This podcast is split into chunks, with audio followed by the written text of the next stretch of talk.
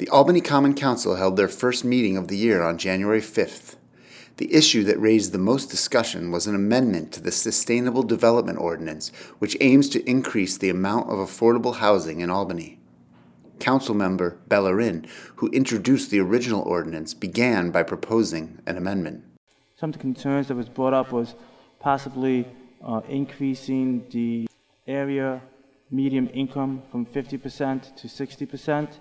So I did do some research on it, and I find that to be a friendly amendment.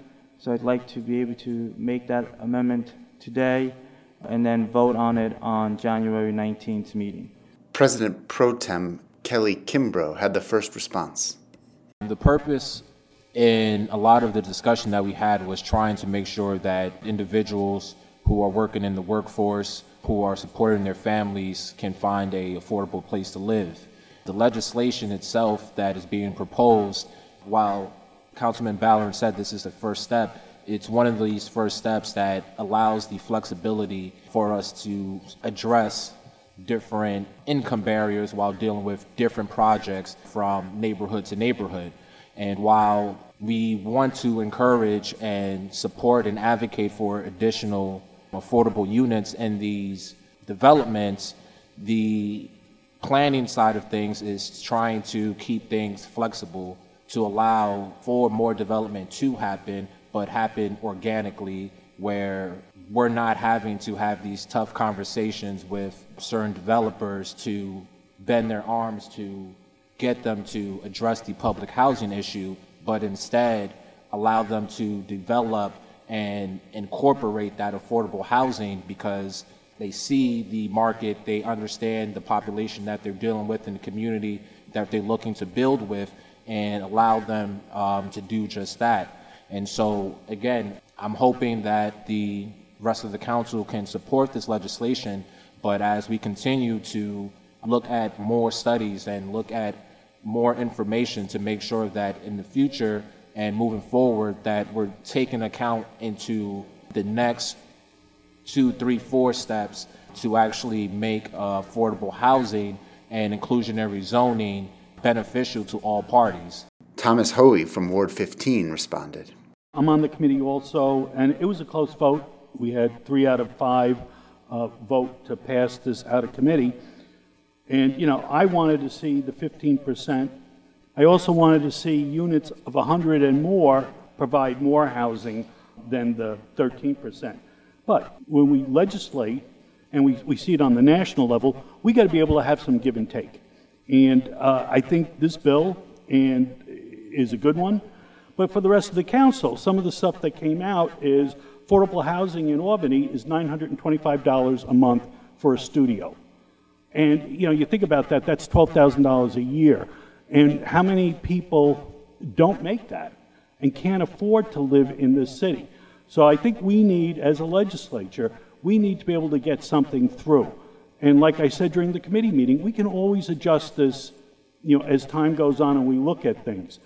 Now, one of the things that came out during the meeting that has me kind of riled up is that we had Capital, the head of Capitalize Albany say that they don't negotiate with the uh, developers.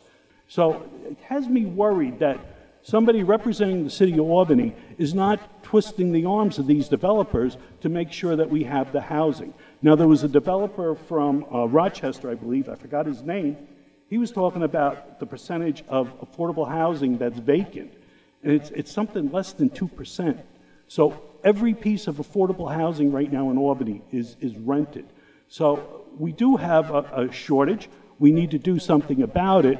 And uh, we, we got a tough situation here. And this bill most likely will be vetoed, and we're going to probably have to override it if we really want to see affordable housing in Albany. Hate to be like that, but that's, that's what the facts are. We have a lot of people pushing back. Uh, the chief of staff of the mayor's office sent us all out of things showing that, oh, because if we pass this bill, there'll be less development. But there's less development now. I think we need to try this out. If it turns out that it's hurting development, then we can relook at it. Councilmember Romero also made a statement. I think if we were to hear from the tenants, if we were to hear from the lawyers that are doing uh, this type of work for economic development that are not Capitalize Albany, that we would hear that there is actually development going on in our city. Like when you look around downtown Albany, what is that massive new one in Huck Finn's Warehouse? What is all of those new luxury apartments happening in downtown Albany? No offense, it's like we have tons of new apartments that are coming in. So for people to say like, oh, this is going to deter development, did we did we not actually hear that exact same argument last time we put in inclusionary zoning? And haven't we seen multiple new apartment buildings be created? So I just want my position to be clear that if we're going to, as a body, address the housing crisis, and if we're going to address redlining, and if we're going to um, actually create deeply affordable housing, that we would need a larger percentage of set asides. Councilmember Anane. Sometimes, as legislators, some people are okay with like incremental changes. Some people want systemic changes. What the time calls for in the city of Albany is more systemic changes. With that said, I think just getting the temperature of this council, I think we could go further on this uh, legislation. Housing is a human right. There are so many issues that face our city, and some of it, the root is lack of affordable housing. We cannot stop crime in this city if people don't have a place to live. So, as it relates to this legislation, it's a, a living, breathing document. And if we pass this today, we could amend it next month. You know, but I think that sometimes we can't let the perfect be the enemy of the good. But I think as a council, we really need to be intentional about helping poor people in our city.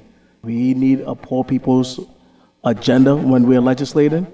Uh, there are so many people who are suffering in silence, and I think that legislations like this create a sense of hope, a sense that the council is looking out for poor people in our city.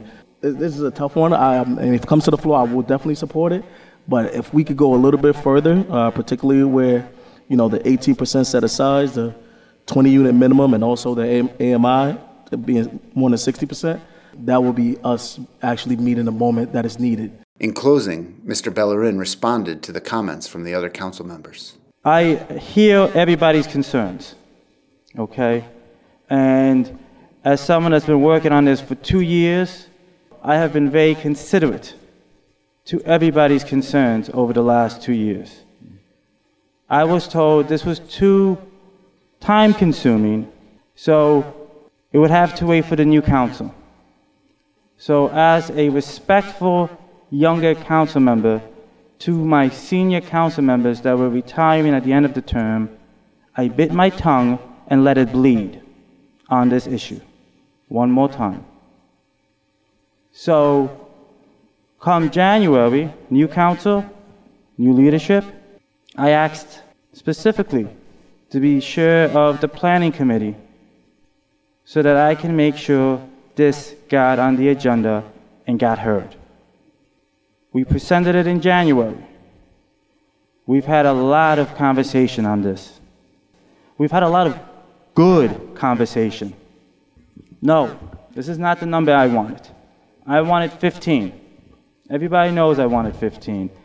But to be able to counter the economic argument that was going to be put forward, which is going to be put forward, let's just be honest. This is going to get vetoed.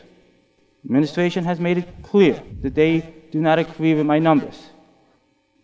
But at some point, after you have all these conversations, it's time for democracy to do what it has to do. I do believe it deserves a vote. I have not told anyone that they could not come and speak. From day one, I said developers are welcome. From day one, I've said anyone that wants to speak and be a part of this is welcome. And I have accepted all those concerns, and I have changed the bill to address those concerns as best as possible. We're talking about we are more than doubling our current number. Our current number is 5%. So if you look at the project that's being discussed on Broadway, that beautiful building that's not that beautiful, that everybody knows, that just got $10 million, that they're talking about 100 units. With today's policy, only five of those units would be affordable. With this bill, 13. That's significant change. Reporting for Hudson Mohawk Magazine, this is Moses Nagel.